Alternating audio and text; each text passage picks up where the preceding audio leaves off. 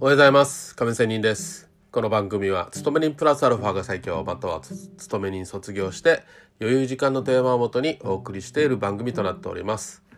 えー、今日は FX の話をしたいと思います。これはまあ FX だけじゃなくて株とかねトレードに関してなんですけど値動き分析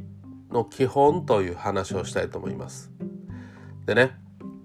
えー、ビットに見えるとかオファーに見えるというような言葉です。まあビット買いとかオファー売りとかねそういう話ですがこの、えー、よくインターバンクディーラーなどが使う言葉だそうですが、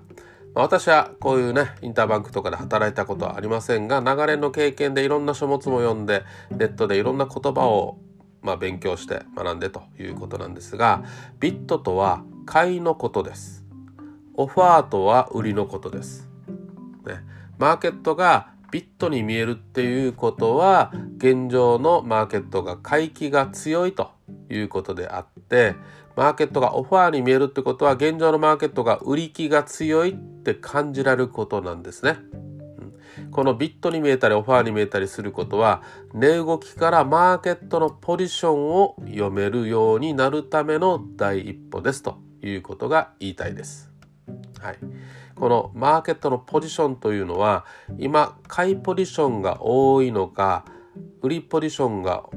多いのか、まあ、どっちが少ないのかっていうようなことが読めるということなんですね。このポジションの多い少ないっていうのを偏りというふうに私は言っておりますがこの偏りが読めたらじゃあ何があのいいの？ということなんですけどこの FX というのは、まあ、ゼロサムゲームとも言われてるし言われてますよね。うん、まあ要は買いポジションが多かったらですよ結局は多いということは買いが多いということは誰かが売ってくれないといけないので結局は偏るということは逆の方に動くということなんですよ。そういうことが分かれば、まあ、自分がどのポジションに貼ったらいいのかなチャートがどう動くからどのポジションに貼った方がいいなということが分かるっていうメリットがあるわけですよ。さあ話は元に戻しますがビットに見えるっていうことはまたはあるいはオファーに見えるって言葉ことは自分でどう体感しているかっていうことをまずね知ろうということです。これはチャートの値動きとかこの数字がカチャカチャカチャって動くじゃないですかパネルがありますよね。そのチャートやパネルを見て自分の体感として覚えることです。できればノートにその体感したことを記録しておいて読み返してみることで過去の記録とも照らし合わせて自分の自分がねビットに見えるとかあるいはオファーに見える時の感覚を得得していくことが必要だっていうことです。どう見えるかっていうのを本当にねその感覚的に習得していくということ。そしてビットに見えるあるいはオファーに見えるという感覚を自分のものにできた場合に儲けさっき言ったマーケットのポジションが見えてきます。偏りというのが見えてきます。ビットに見える時は新規の買いが入っていることっていうのももちろんありますがそれ以上にマーケットがショートにいい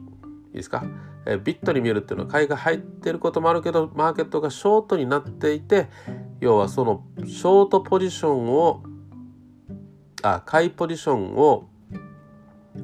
えー、売るという買い戻し圧力が強いっていうことを言います。ちょっとややこしいのでもう一度言わせてください。えー、ビットに見えるっていうことはそれ以上にマーケットがショートになっていて買い戻しが起こっているから上がるように見えるってことです。上がっていくってことですね実際。で一方オファーに見えるっていう時は新規の売りが入っていることもありますがそれ以上にマーケットがねロングに偏っているためにそのロングポジションを解消しようとするポジションを閉じようとする要は買うってことは売り売りを結局するわけですよ。ポジションを閉じる時には。売り圧力が強いっていうことが一般的です。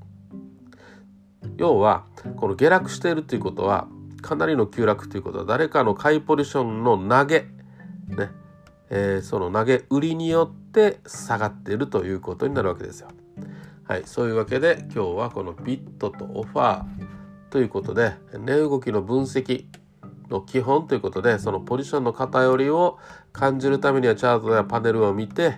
えー、そのちょっとね長い時間見てねああこれ売りが強いな、えー、買いが強いなというふうなことを自分の体として得得していこうという話でした。いかがだったでしょうか？何かためになったら、えー、嬉しいです。それでは良い一日を。See you!